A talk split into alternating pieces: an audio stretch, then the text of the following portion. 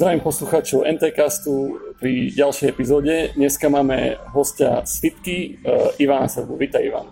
Vítam, vítam. Uh, tak tradične predstavíme sa pivkom. Čo dneska piješ?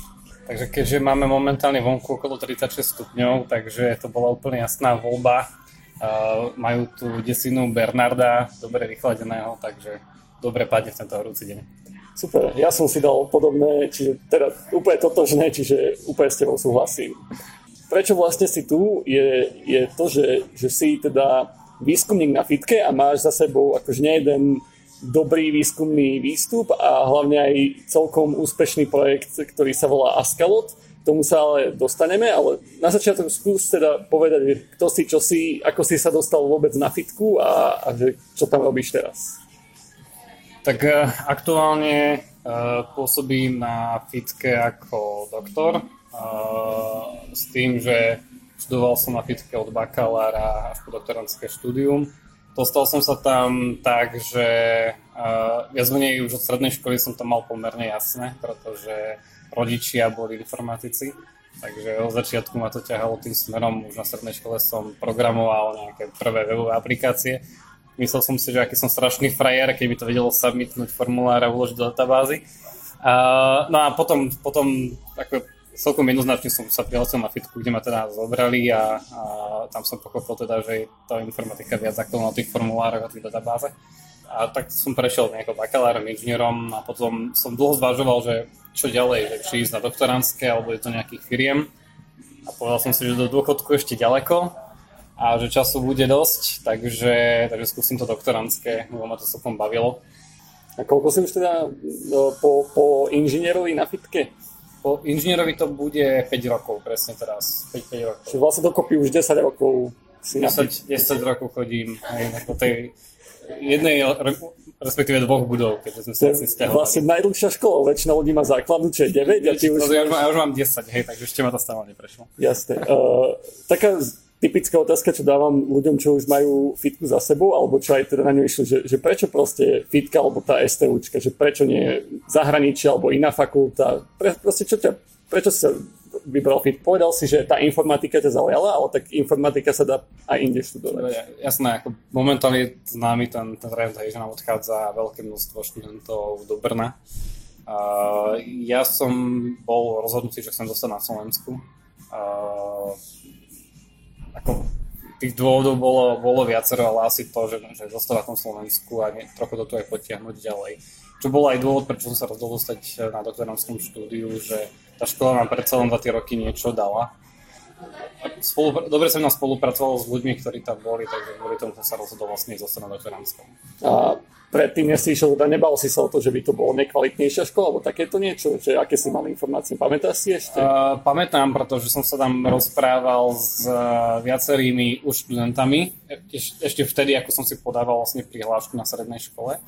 A viacerí mi vraveli, že fitka je dobrá, ale ťažká. A to som bral viac ako výzvu, ako, ako negatívum. A tým, že, že to bolo že to takto opisovali, že to ťažké, že to človeka naučí, ale že to ťažké si to vyzaduje veľa času, ale to som nebral ako nevýhodu, skôr ako pozitívum v tom okamihu. No a oplatilo sa.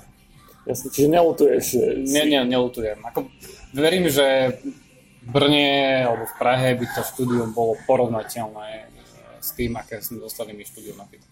Jasne. Dobre, presuňme sa možno k tomu kóru dnešného rozhovoru. To bude systém Ascalot. Uh, skús povedať teda skrátke, že čo je to Ascalot. Uh, dobre, no tak um, Ascalot je uh, jedným z príkladov tzv. CQA systémov. Uh, CQA systémy väčšina informatikov pozná veľmi dobre, pretože na otvorenom webe je to napríklad Stack Overflow alebo Yahoo Answers. To sú pomerne známe a obľúbené systémy. Na Slovensku to vieš niečo prirovnať? Napadne niečo? Mm, na Slovensku myslím si, že nemáme taký nejaký úplne rozšírený systém tohto typu. Oveľa rozšírenejšie sú potom klasické fóra. Uh-huh. CQA funguje tak, že tam sa ktokoľvek z komunity, online komunity môže pýtať otázky a ktokoľvek iný, kto sa s tým problémom obsiahnutým v tej otázke už predtým stretol, tak možno neodpovedať. No, aký je teda rozdiel proti klasickému fóru, čo teda možno viac ľudí pozná? Je to oproti fóru, je to oveľa viac štruktúrované, kým fórum je vlastne nejaké, nejaké vlákno správ, ktoré na seba nejakým spôsobom nadvezujú a pričom v ňom nie je jasné, že čo je otázka, čo je odpoveď, čo je, čo je vlastne problém a čo je riešenie tak CQA systémy prinášajú do tej komunikácie, do, te, do toho procesu zdieľania znalostí štrukturovanosť a nejaké ďalšie doplňujúce funkcie, napríklad hlasovanie. Ľudia môžu hlasovať za odpovede a tým označovať, že ktorá odpoveď im pomohla, môžu vybrať najlepšiu odpoveď e, z tých všetkých. Oproti fórám je v CQA systémoch e, väčšia podpora komunity, majú tam ľudia profily, vedia sa následovať, majú lepšie notifikácie, či už na mail alebo priamo do systému. Takže je to, je to keď to tak mám zosumarizovať oproti tým forám, je to lepšie štrukturovaný obsah s nejakou podporou komunity za tým. To znie akože celkom zaujímavo, ale Znie mi to skôr ako niečo, čo teda by človek robil v nejakom startupe, alebo proste niečo také, že ako sa k tomuto dostane výskumník. Lebo v podstate posledných 5 rokov robíš výskum a toto neznie ako niečo, že proste hej, výskum. Uh, no, to je, to je také vždy zaujímavé, lebo doktoránske štúdium začína tým, že človek si potrebuje e, spraviť trochu obraz uh, o, tej, o tej problémovej oblasti, ktorú by chcel riešiť a vôbec vybrať si to smerovanie. A to je pomerne dôležitá náročná časť na začiatku toho štúdia, alebo treba si to dobre určiť, keď sa človek zle určí, tak potom sa to s ním ďalšie 3-4 roky ťaha. No a ja som takto úplne náhodou narazil na niekoľko článkov odborných, ktoré sa práve venovali CQA systémom a hovorili, že je tam veľké množstvo problémov, ktoré nie sú ešte vyriešené a tak mi to prišlo, že by som práve sa mohol do tejto oblasti pozrieť bližšie. Predtým som CQ systémy poznal tak ako väčšina ľudí len, že to je niečo, niečo na webe, čo nejakým spôsobom funguje. No a ako som sa do tej oblasti dostával hlbšie a hlbšie, tak som zistil, že ten koncept je naozaj úžasný.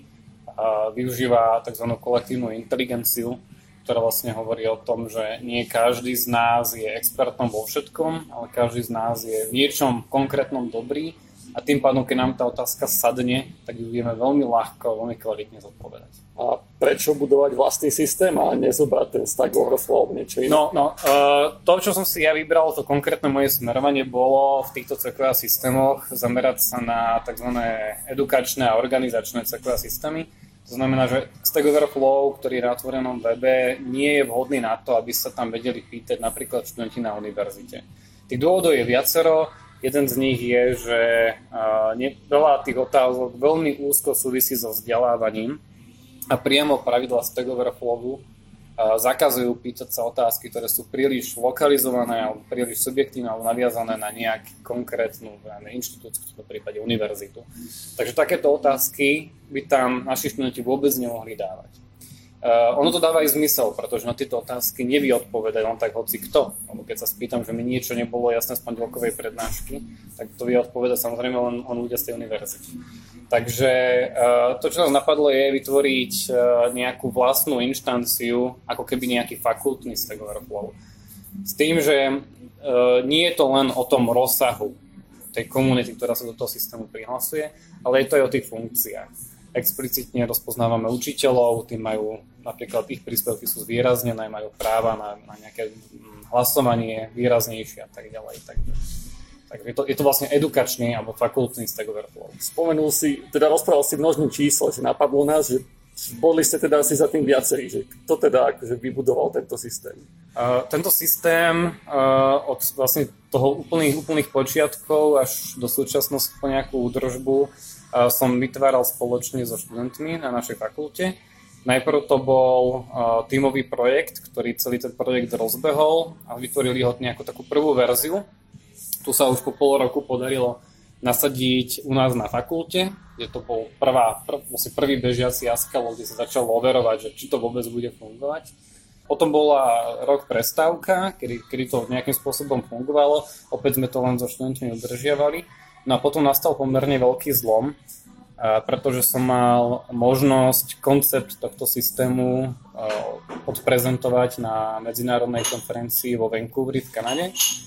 Na jednom z workshopov, kde to veľmi zaujalo niekoľkých výskumníkov z Harvardu. A nejako sme sa tam podebatovali, nejak, priamo tam na konferencii sme nič nedohodli, ale ako sme sa vrátili z tej konferencie domov, tak sme si vymenili niekoľko mailov a padlo rozhodnutie, že by sme radi ten Ascalot uh, rozšírili tak, aby nebol použiteľný len čisto na univerzite, ale aj v tzv. MOOC systémoch. Čo sú MOOC systémy?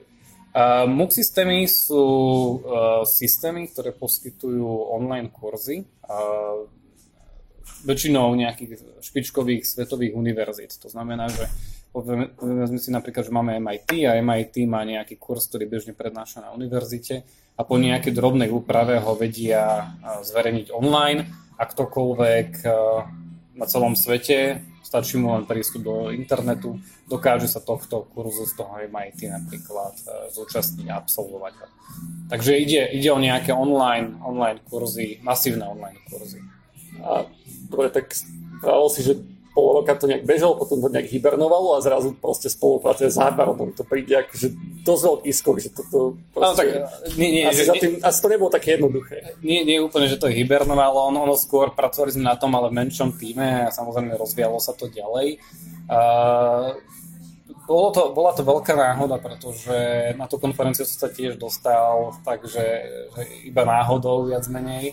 A s tými ľuďmi som sa tam stretol naozaj náhodou, bolo to veľké šťastie a to, že sme sa nakoniec dali do tej reči a že sa nám podarilo ešte po tej konferencii dohodnúť, čo, čo budeme na tom ďalej spracovať, tak to bola tiež taká veľká náhoda. Ale teda podarilo sa. Nasledujúci rok na tom pracoval ďalší tým študentov, ktorí Askelod upravili tak, že sa dal zaintegrovať do systému edX, ktorý je práve príkladom týchto MOOC systémov. Kedy toto bolo cca, že ten začiatok spolupráce s Harvardom? To bolo presne pred dvoma rokmi. Pred dvoma rokmi to bolo, áno. No. A odtedy sa to posunulo do akého štádia? No, potom, potom rok sme to upravovali, pretože dostať Ascalo do systému edX, ktorý na to vôbec nebol stavaný, bola celkom výzva. Takže jeden tým študentov našich inžinierských sa dobre zapotil, keď to tam dostali. No a ako sme to tam, ako sme to tam dokázali celé zaintegrovať, tak sme rozposlali viacerým inštruktorom v systéme edX, ktorí poskytujú tieto online kurzy výzvu, že je tu nejaký úplne nový typ diskusného fóra, niečo úplne nové, že či to nemá niekto vyskúšať. A, práve, práve vďaka výskumníkom, ktorí sme spolupracovali na Harvarde, sa nám potom aj podarilo do, do, získať takýchto inštruktorov, ktorí boli veľmi naklonení to používať. Boli to konkrétne inštruktori z TU Delft a z Caltechu, takže TU Delft je v Holandsku, Caltech je v Spojených štátoch. A oni mali kurz o kvantovej kryptografii. Je to, bolo to veľmi, veľmi ťažký kurz inak, o ktorý bol ale na druhej strane obrovský záujem. A prihlásilo sa na vyše 11 tisíc študentov zo 147 krajín sveta. Reálne ten kurz začalo študovať cez nejakých 5 tisíc študentov, takže to je ten počet, ktorý sa nám potom do toho Haskalotu dostal. Uh, no ale bol to naozaj veľmi náročný kurz. Kvantová kryptografia z toho názvu je jasné, že to nebola ľahká vec, takže podarilo sa ukončiť nejakým pár stovkám študentov. Čo je ale pri takýchto online kurzoch bežné, že to dokončilo pár percent. A čo bolo to, čím si vlastne zaujal tých ľudí, že na tom Askalote, čo ich zaujalo?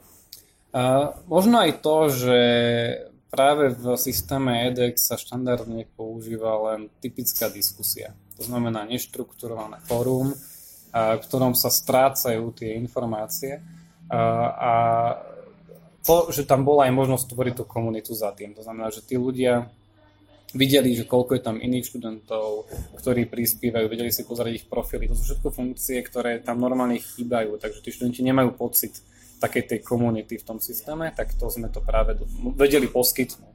A tých inštruktorov to zaujalo aj práve vďaka tým rôznym ďalším takým tým fičurkám krásnym, ktoré ktorá Skelot poskytuje, ako zvýrazňovanie ich odpovedí a tak ďalej. Takže páčilo sa im to.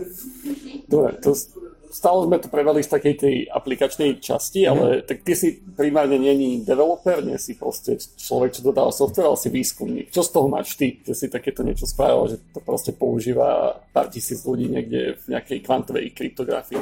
Uh, no, samozrejme, že výskum sa dá robiť, ale na to, aby človek mal výskum, tak potrebuje mať buď dáta a potom s tými dátami sa vyhrať, alebo, alebo potrebuje mať ľudí, nejakých používateľov, s ktorými vie prakticky experimentovať. My sme práve vyvíjaní Maskalotu sledovali to, aby sme mali dáta a aby sme mali aj systém, v ktorom by sme vedeli niečo prakticky skúšať. A to sa nám aj podarilo. Práve na tomto kurze kvantovej kryptografie s jedným z mojich diplomantov sme experimentovali s, tými tisíckami študentov práve s metódou pre odporúčanie nových otázok. To znamená, že tu už išlo naozaj o ten, ten výskum, ktorý, ktorý robíme. A to je, že navrhovali sme personalizované odporúčanie, ktoré sa snaží, keď príde nová otázka do toho systému, um, identifikovať iných študentov alebo inštruktorov z toho kurzu, ktorí by potenciálne mohli poznať odpoveď na tú otázku. To je práve o tej kolektívnej inteligencii, identifikovať tých expertov. Takže toto sa nám podarilo, spolu s tým študentom sme e, vytvorili tú metódu, počas tohto kurzu sa nám ju podarilo tam nasadiť. Na, bola to diplomová práca, ktorá bola reálne overená na niekoľko tisíc živých ľuďoch, čo sa málo kedy podarí takýto veľký, veľký experiment práve na diplomke. To, že ide o pomerne významnú vec, sa nám nejakým spôsobom potvrdilo aj tým, že na základe výsledkov toho experimentu a výsledkov tej diplomovej práce sme spolu s tým študentom napísali článok, ktorý sme odoslali na jednu z odborných konferencií vedeckých, ktorá patrí medzi špičku v odporúčaní, volá sa Recommender System alebo Rexis. No a tam nám tento článok prijali, pričom acceptance rate, čiže podiel prijatých príspevkov bol 20 zhruba, čiže bolo to veľmi, veľmi, ťaž, veľmi bolo tam veľmi náročné sa dostať. V čom tá metóda toho odporúčania spočívala? Že ako ste identifikovali toho experta? Tu sme, tu sme práve využili to, že uh, ten systém je určený špeciálne pre domenu vzdelávania a pre tým MOOC systémy, pretože vďaka tomu sme mali informácie o tých študentoch uh, jednak, čo robia v tom našom systéme samotnom a ako sa im darí v kurze ktorí absolvujú. To znamená, že ak nejaký študent už ukončil nejakú konkrétnu kapitolu toho kurzu, na konci zvyčajne býva nejaký kvíz a ak ten kvíz napísal s vysokým skóre, tak sme vedeli, že na túto tému, na túto oblasť má dostatočne vysokú znalosť. Ak sa stalo, že následne na to prišla nejaká nová otázka, ktorá sa týkala práve tejto sekcie toho kurzu, tak sme vedeli, že tento človek je vhodný kandidát na to, aby to odpovedal. Samozrejme tých, eh, tých črt, tých náznakov alebo tých, tých indikácií toho, že by ten človek mohol byť dobrý odpovedač, bolo viacero.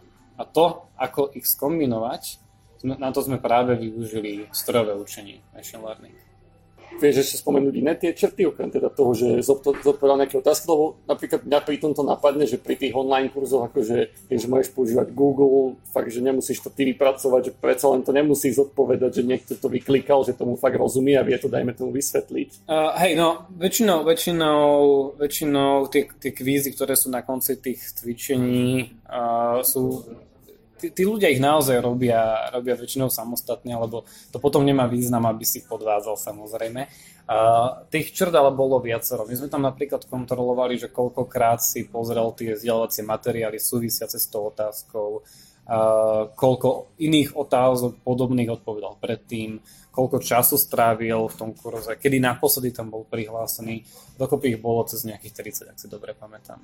A riešili ste aj to, že ako nakoniec motivovať tých ľudí, aby odpovedali, respektíve keď už odpovedali, že či to bola kvalitná odpoveď? No toto je výborná otázka, pretože jedným z hlavných prínosov tej našej metódy bolo práve to, že explicitne modelovala expertízu človeka a ochotu alebo motiváciu odpovedať. Toto je vec, ktorú sme tam nedoplnili ako prvý, pretože všetky existujúce metódy sa spoliehali len na to, že stačí, aby človek mal expertízu. Pravda je taká, že študent v tom systéme nie je tam primárne preto, aby odpovedal na cudzie otázky. A preto musí mať aj nejakú ochotu odpovedať. No a tam sme zohľadňovali nejakú ďalšiu sadu črt, ktorá pokrývala a koľko tak odpovedal v minulosti, to znamená, či vôbec chce odpovedať na otázky. A koľko ich zodpovedal v poslednej dobe, či nie je preťažený tými otázkami a tak ďalej. To znamená, že mali sme tam explicitne zohľadnenú aj túto ochotu odpovedať. No to je jedna z aplikácií, ale tak typujem, že nebudovali ste ten Ascalot z toho, aby bol z toho jeden článok, aj keď akože úspešný. Čo, čo sú nejaké iné aplikácie, ktoré z toho vypadli, alebo teda výskum? No tých, tých článkov bolo, bolo viacej, na, na konci nedzi bolo, ak dobre tam tri. Tí ďalšie články boli práve o dizajne toho systému, o koncepte, ktorý sme tam prezentovali. Uh, takže samozrejme, že to, čo ešte ďalšie okrem tých článkov, čo z toho vypadlo, sú jednak uh, skúsenosti na nezaplatenie, lebo pracovať na takýchto veľkých online experimentoch sa nestáva často, že sa nám podarí, tak určite tie skúsenosti. A najmä to, že sme nadviazali mm, veľmi, veľmi intenzívnu spoluprácu s Harvardom. No a jeden z tých hlavných výskumníkov, s ktorým sme tam komunikovali, zrovna teraz e, odchádza z Harvardu a presúva sa do Singapuru, na Singapurskú univerzitu, takže už momentálne sa nám vlastne tie kontakty takýmto spôsobom rozširujú na Singapure sú známi tým, že tam majú pomerne dobre financovaný výskum. To znamená, že tam tých príležitostí sa črta tiež pomerne veľa. Tam mohol napríklad niekto z nás, z našej fakulty odcestovať. Sme boli poznaní. To je Ascalot. Myslím, že ľudia teraz majú celkom predstavu, že, že na čo je také niečo dobré.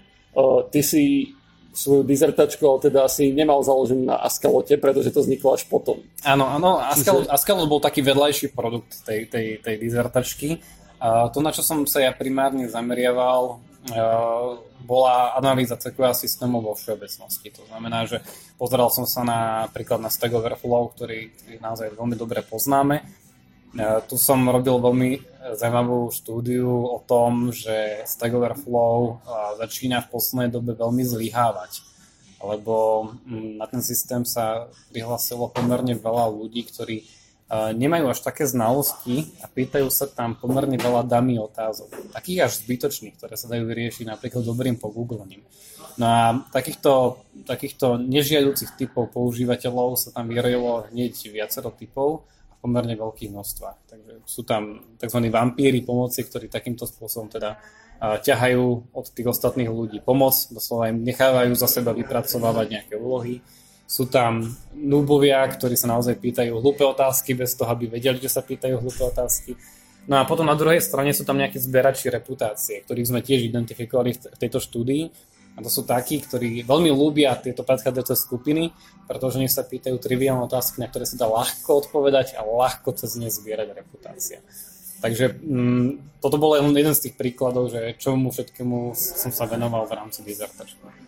Skúsme ísť kľudne aj hlbšie do toho, čomu, čomu ostatnému sa venoval, lebo už, už len to, že ako, ako vznikne táto klasifikácia, proste, že vám, akože tie názvy sú same o sebe dosť zaujímavé, neviem, či si ty na ne prišiel. Uh, tie, tie, tie, tie názvy týchto ľudí vymyslela sama komunita okolo Stack Overflow. Uh, oni sa totiž začali stiažovať na také špeciálne časti Stack Overflow, ktoré je o systéme samotnom, to je taká meta časť, že vznikajú tu takéto skupiny ľudí. No a mňa to zaujalo, že, že, že že také, takéto ľudia tam sú, že koľko ich je a ako pribúdajú v čase a že čo by sa s tým dalo robiť. Takže e, sme zobrali dáta zo Stack Overflow za posledné 4 roky a každý mesiac sme vzorkovali, že koľko tam bolo tých jednotlivých typov, ako sa správajú, ako sa mení kvalita otázok, ako sa mení kvalita odpovedí a aké sú tam výkyvy v čase. A to nám práve ukázalo, že naozaj tá komunita mala ten oprávnený pocit, že týchto používateľov príbuda lebo ich počet narastol niekoľkonásobne za tie 4 roky. Ako ste vôbec identifikovali, že táto otázka alebo táto odpovede tohto typu? To bolo nejak dopredu známe? Alebo... Mm, na, to, na to bolo treba vymyslieť niekoľko pravidiel. Uh, ono sa to dá spraviť uh, vďaka tomu, že koncepty CK systému, ako som spomínal, umožňuje napríklad hlasovanie o otázkach. To znamená, že ak otázka nazbiera na tom Stack Overflow 5-10 hlasov, tak to znamená, že už je celkom zaujímavá a trápi viacerých ľudí. Ak nazbiera len 0 hlasov, dokonca záporný počet, tak vieme o tom, že to je veľmi nekvalitná otázka, ktorú sa spýtal väčšinou nejaký nul. A práve na základe nejakých takýchto zadefinovaných pravidiel bolo možné identifikovať, že ktorá otázka patrí do akej kategórie a keď sa ten človek veľa pýtal takých otázok, tak sme ho klasifikovali, že toto sú a toto sú napríklad zberačie reputácie. Spomínal si aj nejaké riešenia. Zaoberali ste sa aj týmto? Čo s tým samozrejme, samozrejme. No, aby, to, aby to malo nejaký výskumný prínos, tak uh, len samotná analýza, bez toho, aby sa navrhovali nejaké konštruktívne riešenia, by nebolo až také užitočné. To, čo sme my navrhovali, je trošku zmeniť smerovanie tých systémov problém je v tom, že tieto systémy sa primárne zaoberajú na tých ľudí, ktorí sa pýt, otázky pýtajú. To znamená, že cieľom je získať čo najrýchlejšie, čo najkvalitnejšiu odpoveď. Toto ale sa dá dosiahnuť len tak, že tie systémy využívajú len veľmi úzkú časť tých najväčších expertov. Lebo tí vedia odpovedať väčšinou veľmi dobre a relatívne rýchlo. Len problém je v tom, že aby taký ekosystém, ktorý sa buduje okolo tých systémov, prežil, tak on musí rátať s tým, že každý člen tej komunity je dôležitý, pretože každý vie na niečo odpovedať. A to je napriek tomu, že predtým nebol až tak veľmi aktívny, alebo neposkytoval až tak tie najtop lepšie odpovede, ktoré vôbec je možné získať. No a toto je práve vec, ktorej som sa potom venoval v rámci dizertačky. Na základe tohto nám vyplynulo, že treba to robiť trochu inak. No a to, čomu som sa venoval zase s iným svojim študentom, opäť diplomantom, bolo, že ako zistiť človek, ktorý tam v tej komunite je, ale neposkytoval predtým veľa odpovedí, alebo dajme tomu, že dokonca žiadne, že je odborníkom na nejakú oblasť. No a napadlo nám, že ten človek o sebe šíri pomerne veľa informácií. Jednak priamo v tom systéme môže napísať nejaký svoj opis, že ja som človek, ktorý sa zaoberá Java alebo C Sharpom alebo nejakými technológiami a už len keď parsujeme tento, tento opis o sebe, a identifikujeme v ňom nejaký obsah, nejaké kľúčové slova, tak vlastne vieme zistiť, že tento javista, ktorý o sebe tvrdí, že je javista, by mohol vedieť odpovedať na otázky o Java. Kým by na ne odpovedal na prvú z nich, alebo na, na x e, otázok o Java, tak by sme mu štandardne nevedeli odpovedať. Ale práve takto, že vieme získavať informácie zvonku toho systému, alebo mimo toho procesu odpovedania na otázky, tak sme dokázali, že vieme odporúčať aj otázky ľuďom, ktorí predtým nemali takmer žiadnu aktivitu. A vedeli ste ich motivovať, alebo zaoberali ste sa tým, že jedna vec je mu dobre, že toto by si mohol vedieť odpovedať, ale druhá presne, že aby to aj odpovedal. No, motivácia je veľmi náročná vec. Sekvia systémy na to využívajú práve tie princípy gamifikácie. To je tá reputácia a odznaky. To je také najčastejšie prvky gamifikácie, ktoré sa používajú v Sequoia systémoch. Takže my sme sa spoliehali na to, že tieto existujúce motivačné prvky budú postačovať. Riešenie motivácie, to je jedno v akých systémoch, je veľmi náročná vec a je to viac problematika psychológov ako informatikov, pretože my, ak vieme, že fungujú odznaky, čo, čo nejakým opäť spôsobom sociológovia psychológia zisťovali a tak ďalej, tak my ich potom vieme naimplementovať pochopiteľne, ale tu na, do tohto, to, to, to som sa ja nezaoberal bližšie. Čiže to, toto sa opäť uh, zaoberalo tým odporúčaním, čiže je, je to odporúčanie to, to, to hlavné, čomu sa ty venuješ, alebo sú tam aj iné nejaké zábery? Ako ten môj, ten môj odborný zá, záber, ktoré, ktorému sa venujem vlastne od, od diplomovej práce, je uh, práve odporúčanie strojové učenie.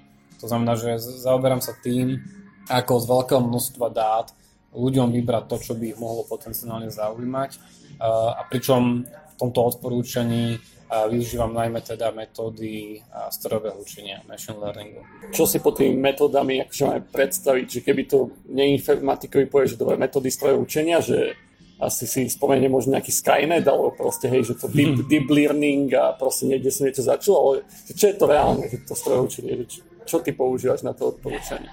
No, vysvetliť strojové učenie uh, je to, je to v princípe to, že ak máme nejaké dáta, tak vieme v nich hľadať vzory. Niečo, čo sa pravidelne opakuje.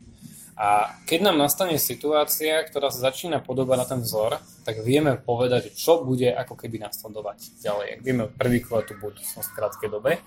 A veľmi pekný a ilustratívny príklad na to, ako dobre dokáže fungovať strojové učenie, je prípad, ktorý sa stal vo Veľkej Británii, možno aj poznáš. Uh, išlo o prípad jedného z obchodných domov, ktorý poslal mladej tínedžerke domov katalóg s tehotenskými vecami. Všimol si to jej otec a dosť názorený do tohto obchodného domu vošiel, že ako je to možné, že niečo také jeho malej cére posielajú. A obchod sa samozrejme veľmi ospravedlnil, že oni majú nejaký systém, ktorý vyhodnotil, že práve toto jej treba teraz poslať. Na základe jej nákupov? Na základe jej nákupov. No a potom sa ukázalo o pár týždňov na to, že tá mladá tínedžerka bola naozaj tehotná a ten obchod to vedel niekoľko týždňov skôr ako jej vlastný otec. Teraz otázka je, že ako to vlastne dokázali? Ako to ten obchod vedel? Ona začala totiž nakupovať v tom obchode nejakú drogériu, ktorá neobsahovala alkohol alebo niečo, čo štandardne začínajú nakupovať tehotné ženy. A veľmi rýchlo si na základe zloženia tých nákupov, keďže tam mala takúto vernostnú kartičku, vedela, vedel ten obchod zistiť, že vlastne otehotnila. A to len, len na základe toho, že, že spravila tri nejaké nákupy, ktoré boli práve začiatkom toho vzoru, ako sa správajú tehotné ženy. To napríklad povedal veľa ľudí častokrát nevieš, na čo sú tie vernostné kartičky v obchodoch. áno, tak, eh, tak eh, to si treba uvedomiť, že vlastne to vôbec nie je kvôli tomu, aby ste získali nejaké vernostné body a potom získali 5% zľavu. Ono je to naozaj o tom, aby sa dali hľadať tzv. asociačné pravidlá. To znamená, že čo kupujú ľudia spolu, v akých, v akých časoch a tak ďalej. Podľa toho potom vedia veľmi dobre uh, vlastne predikovať, že čo sa kedy bude ako nakupovať, ako bude čo umiestniť v obchodoch, kedy na čo dať akú akciu. Takže je to len, len o zbere dát. Samozrejme sa dá použiť aj v dobrom, aj v zlom, že dobrom aj, zneužiť, čo má možno privázať k trošku takej odbočke, ale ako výskumník sa asi s týmto stretávaš bežne, hlavne teda pracuje s ľuďmi, s odporúčaním presne, že zbieraš od nich nejaké dáta, čo možno oni hovoria viac, ako oni si sami uvedomujú o sebe. Možno ak, ak si vie spomenúť na nejaké zaujímavé veci, čo proste ti niekedy vypadli z dát, by bolo dobré, ale hlavne teda, že ako sa vysporadovať s týmto, že proste vlastne, že, že si taký IT psychológ, že analýzuješ tých ľudí, akože rozoberáš ich na také súčiastky. No, to je, to je pravda. Toto je, je veľký problém. V momente, keď má človek veľa dát, uh, tak dokáže odvodzovať naozaj veci, ktoré sa v tých dátach nejakým spôsobom skrývajú. Ja som sa samozrejme veľmi musel aj počas riešenia tej dizertačnej práce potýkať s problémom anonymizácie a ochrany súkromia a predovšetkým na Harvarde sú na toto extrémne citliví. Tam, tam neexistovalo, že by nejaké dáta napríklad unikli, alebo že by sme pracovali s nejakými informáciami, ktoré by sme nemali povolené s nimi pracovať. Oni na tom Harvarde majú naozaj veľmi, veľmi prísne na pravidlá, oveľa, oveľa prísnejšie, ako to funguje napríklad u nás v Európe a v Strednej Európe obzvlášť. Takže je pravda, že s tými dátami treba opatrne a najmä vtedy, keď eh, ľudia spájajú dáta. Eh, lebo keď, keď máš dáta z jedného systému alebo z jedného zdroja, tak sa dá zistiť niečo. Ale oveľa viacej sa dá zistiť, keď sa tie dáta spájajú z rôznych zdrojov, lebo práve tam vznikajú nejaké korelácie medzi dátami, nejaké závislosti, ktoré dokážu odhaliť oveľa viacej.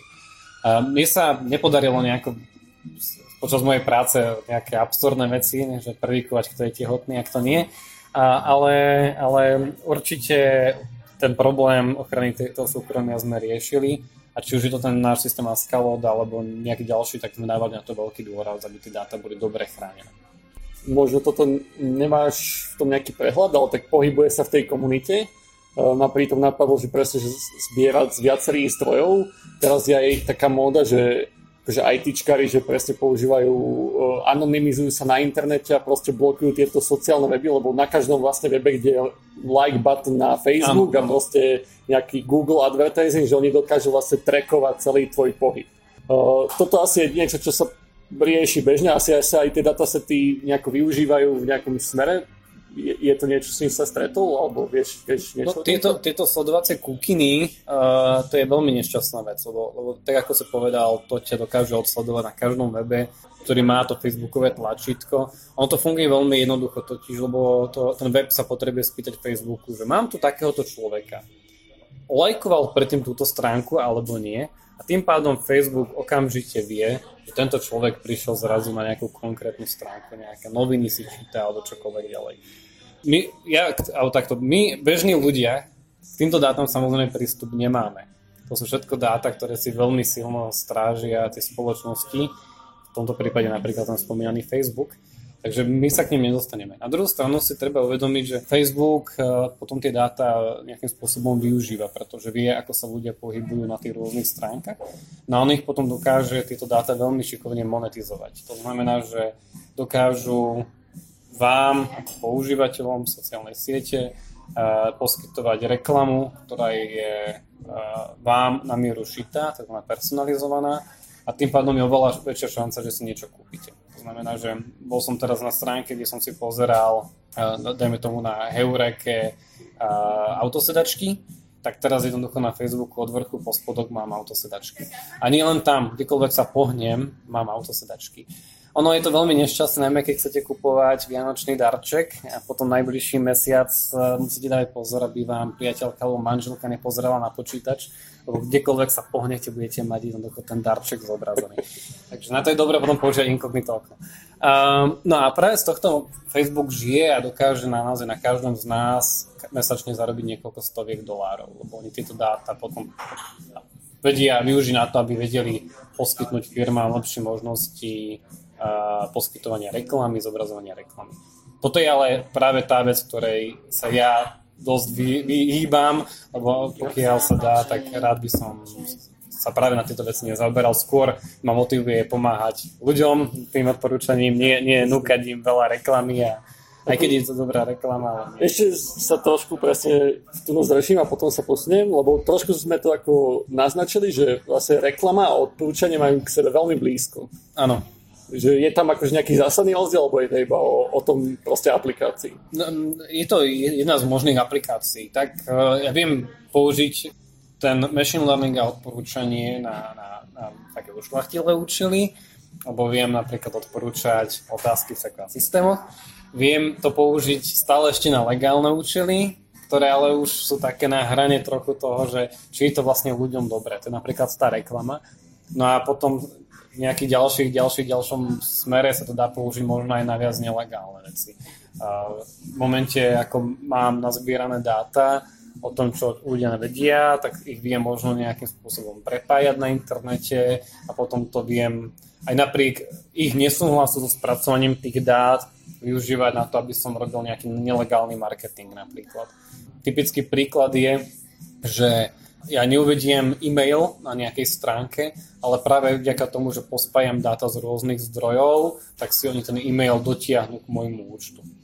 Hej, čo už je na hrane toho, či je to vôbec legálne. Určite je to veľmi neetické a je to pravdepodobne na hrane legálnosti a nelegálnosti takéto prepájanie dát, s ktorým som ja nesúhlasil.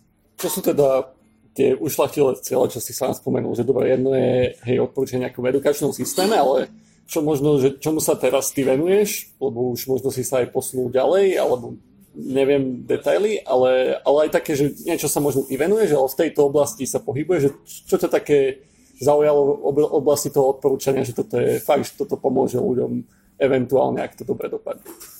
Ono, ono to odporúčanie uh, môže mať napríklad význam, že ak si zoberieme, že máme nejaký e-shop a v ňom kopu produktov a ja teraz dokážem z tých produktov vybrať tie, ktoré sú pre toho človeka nejakým spôsobom hodné, tak toto dokážu poslúžiť aj ušľachtilým účelom samozrejme. Lebo ja mu viem ten nákup nejakým spôsobom uľahčiť. V momente, ako to začnem robiť nejako veľmi agresívne a začnem tam propagovať produkty, ktoré sú dobré pre mňa ako obchodníka a nie pre toho zákazníka, tak už to začína byť menej ušľachtilé samozrejme, lebo už tým viac sledujem svoj zisk ako spokojnosť toho zákazníka. Takže aj v tých, tých rôznych oblastiach, keď sa bavíme o tom tej e-commerce oblasti, tak aj tamto odporúčanie môže mať rôzny význam. Iné, iné, iné príklady sú samozrejme, máme teraz Netflix, máme, máme pomerne veľa videoportálov a tak ďalej, takže viem odporúčať videá, ktoré by mohli toho človeka zaujímať, aby si niečo prečítal na internete, nejaké články, ktoré viem odborné nájsť, alebo, alebo len tak pre zábavu niečo. To sú všetky tie veci, ktoré sa nám umožňujú vysporiadať s problémom toho, že dát je veľa nemáme toľko času, aby sme sa tým všetkým hrabali a tým pádom zefektívniť ľuďom prácu. Tu ma napadá, že už, už to bude možno aj rok alebo aj viac, uh, keď vyšla taká roztiahla štúdia, dokonca z toho bola kauza niekde v New York Times alebo nejakú rešpektovanú médiu o tom, ako sú biasované algoritmy, v podstate, že boli rasistické, čo ale akože nevyplývalo z toho, že počítače sú rasisti, ale jednoducho, že tie dáta, na ktorých sa to proste učilo, vytvorili ten bias. Týmto, to sa asi stretáva s tým dosť bežne. No práve to, že ten, to strojové učenie funguje na tom, že sa učí na základe dát z minulosti, práve môže vzniknúť to, že sa naučia správať a odporúčať to, čo tí ľudia robia. To znamená, že ak tam vznikala napríklad v nejakej diskusii, ktorú sa snažili analyzovať a potom strojovým učením spracovávať, nejaké, nejaké prejavy rasizmu, tak ten stroj sa to naučil vlastne z tých dát zopakovať. A to bol tuším práve nejaký, tak, takýto nejaký prípad. To znamená, že ono, ono je to vlastne o tom, že aké kvalitné dáta tomu strojovému učeniu dám, tak, tak, tak kvalitné vzory sa naučí ten stroj rozpoznávať a tak kvalitne potom bude tú budúcnosť predikovať.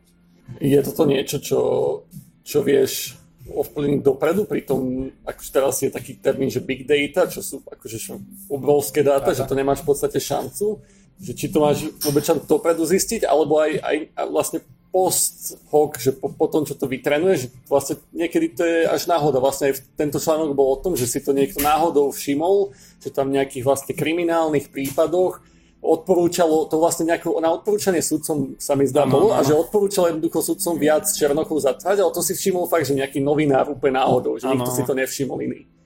Ako s tým ťažko nejako bojovať vopred, pretože e, my sa samozrejme na tie dáta vieme pozrieť, aké sú tam vzory a tak ďalej okolo strojového učenia je celý nejaký workflow, kopa krokov, ktoré slúžia na to, aby sa tie dáta nejakým spôsobom predspracovali, očistili a tak ďalej. Ale keď tam je nejaký vzor, tak ten vzor tam navždy zostane. To znamená, že ten stroj sa to naučí robiť, opakovať ten vzor. Takže s tým sa nedá, nedá, nedá bojovať inak. Hej, a vlastne sa musíme my zmeniť, aby naše stroje neboli také, také zlé. No áno, lebo to strojové učenie funguje tak, že sa učí vlastne replikovať naše rozhodnutia, ktoré sme Ako deti vlastne. Ako deti. A tak ako sa ten stroj naučí, že keď idem do toho e-shopu a vyhľadávam si nejakú knižku a vyberiem si takúto kategóriu a takéhoto autora a potom skončím pri kúpe tejto knižky, a spraví toto 100 ľudí predo mnou a ja prídem z toho prvý a začnem vyhľadať rovnakú kategóriu, rovnakého autora, tak mi odporúči tú knižku, ktorú si kúpil 100 ľudí predo mnou. Ak je to zlá knižka, tak mi odporúči zlú knižku. Ale tak spoliehame sa na to, že tu na práve funguje opäť ten princíp kolektívnej inteligencie. To znamená, že keď tam tí ľudia niečo opakovane hľadajú a nakoniec nájdú to, čo chcú, tak, eh, tak malo by to byť tým pádom dobré aj pre mňa. Dá sa to vlastne nejako spätne skorigovať, dajme tomu, že, že je bežné, že tieto, dajme tomu, odporúčania sa, sa učia akože zabehu, alebo je to skôr tak, že dopredu niečo proste tam dodá, že už to potom to musíš celé prestaviť ty na novo, že čo je bežný prístup momentálne? No, bežne sa to robí tak, že tie odporúčania a aj strojové učenie ako také uh, sa pravidelne pretrenováva. Existujú aj metódy, ktoré to robia naozaj online, to znamená, tak ako prichádzajú nové, nové dáta, tak sa aj tie modely upravujú, čo je veľmi dôležité. Ak si zoberieme ako príklad, budem nadviežu na tie e-shopy, a kľudne predávame knižky v e-shope a ak chceme tam odporúčať ľuďom nejaké knižky, ktoré by mohli zaujímať a ja natrenujem model v septembri a budem ho tam mať nasadený pol roka, tak zrazu zistím, že od novembra mi nebude vôbec fungovať. Prečo? Lebo prichádza vianočné obdobie a vlastne tie pravidlá toho biznisu, čo sa ako predáva, v akých množstvách, ako ľudia fungujú, na tom sa úplne menia. Pretože nekupujú veci pre seba, ale začínajú kupovať veci pre druhých. Takže dochádza k úplne akože zmene toho konceptu, že, že vlastne čo tí ľudia kupujú, ako sa správajú. Tým pádom to odporúčanie, keby sme zase nechali zachované z toho leta, tak by nám nefungovalo dobre. To sa volá koncept drift, alebo teda posun toho konceptu. No a práve kvôli tomu je nutné pravidelne to odporúčanie pokiaľ pretrenovať a učiť sa z nových a nových dát a tie staré dokonca s nejakou mierou zabúdať, lebo by nám to historicky kazili. Takže toto sa bežne, bežne sa toto robí. To je jedna možnosť. A druhá možnosť samozrejme je, že keď mi aj vygeneruje sa nejaké odporúčanie na základe nejakého strojového učenia alebo akékoľvek inej metódy, tak uh, ja to viem samozrejme nejakým spôsobom skorigovať, lebo to, čo mi ten stroj povie, nemusí byť úplne svetá pravda, ja si to viem samozrejme nejakým spôsobom upraviť. Pritom napadlo, že či, neviem, nepamätám si presné číslo, ale že je úplne, že mizivé percento ľudí, čo na Google klikne aspoň že na druhú stránku výsledkov. A že vlastne, že, že oni to už nemajú ako skorigovať, že tie, čo nedajú na prvú, už nikdy nebudú vedieť, či boli dobré alebo nie. Že toto je asi dosť problém, že, že zachovať si jednoducho kvalitu tých dát. No, toto, to, je, toto je pravda, lebo na tú druhú stránku to boli percentá rádovo ľudí, ktorí sa tam prekliknú. Na nejakú tretiu a štvrtú to už sú veľmi len zúfali ľudia, ktorí väčšinou potrebujú naozaj súrne niečo nájsť a už to tam skúšajú hľadať, kde sa len dá. No je, je to pravda, že potom vlastne vzniká taká bublina, lebo, lebo do, do, do tých top 10 výsledkov sa mi dostávalo nejaké malé množstvo, ktoré sa opakovane, opakovane kliká a na tej druhej, tretej, možno desiatej strane môže byť ešte lepší zdroj, len tým, že sa nedostane do, do, tej, do tej bubliny, ktorá sa všetkým odporúča, tak, um, tak vlastne nikdy na to neprídeme. Dá sa to nejak riešiť? Existujú, existujú metódy a toto je práve vec, ktorej sa teraz venujem s jedným zo svojich študentov. Uh, dajú sa na to aplikovať metódy tzv. diverzifikácie. Oni práve sledujú to, že sa snažia zabraniť tej bubline. Tá bublina sa volá aj filtračná bublina, lebo to odporúčanie vlastne odfiltruje nejaký malý obsah. A čo sa my snažíme spraviť je to, že my sa to odporúčanie snažíme systematicky pokaziť. A ja to môžem povedať príklad, dajme tomu, zoberme si filmy alebo kľudne alebo knižky. A ja teraz čítam Harryho Pottera. Prečítal som si, alebo kúpil som si prvý diel Harryho Pottera a teraz jednoducho to strojové učenie sa naučí úplne samozrejmý vzor, ktorý nás asi nikoho neprekvapí a odporúči mi Harryho Pottera 2, 3, 4, 5, 6, 7, 8, hej? Takže odporúči mi všetkých, všetkých, všetky diely od Harryho Pottera. Pre mňa to odporúčanie ale nemá absolútne žiadnu hodnotu, pretože ja viem, že, že tých dielov je tam x a je veľmi pravdepodobné, že by som si ich kúpil sám. Preto sa pri tomto odporúčaní hovorí o takých pojmoch ako prekvapivosť odporúčania, rôznorodosť odporúčania a tak ďalej. No a to je práve to, čo, čomu sa chceme my teraz spomenovať a to je, že ako to odporúčanie pokaziť alebo rozbiť, tak aby to tých ľudí prekvapilo, že, že aby to bolo zaujímavé pre tých ľudí. Nech neodporúčam 7 dielov Harryho Pottera, lebo to je úplne o ničom. Toto je akože jeden z problémov. Uh, skús mi povedať, akože, že najväčší momentálny problém, čo sa týka odporúčania, čo je akože to, čo, je, čo teraz všetkým tam v tej komunite nejako leze na nervy. Je tam niečo také? Aha, tak tých problémov je viacero. No. Veľký problém robí samozrejme škálovateľnosť.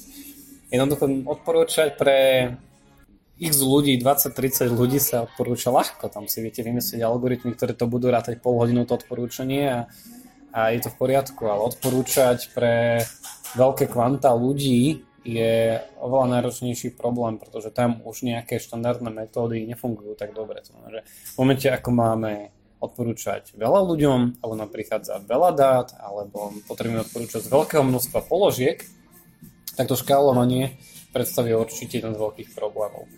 No a potom sa riešia, rieši veľké množstvo iných, uh, iných problémov, ktoré súvisia s tým, že aj už s tou spomínanou ochranou súkromia, ako odporúčať tak, aby tá ochrana súkromia bola nenarušená.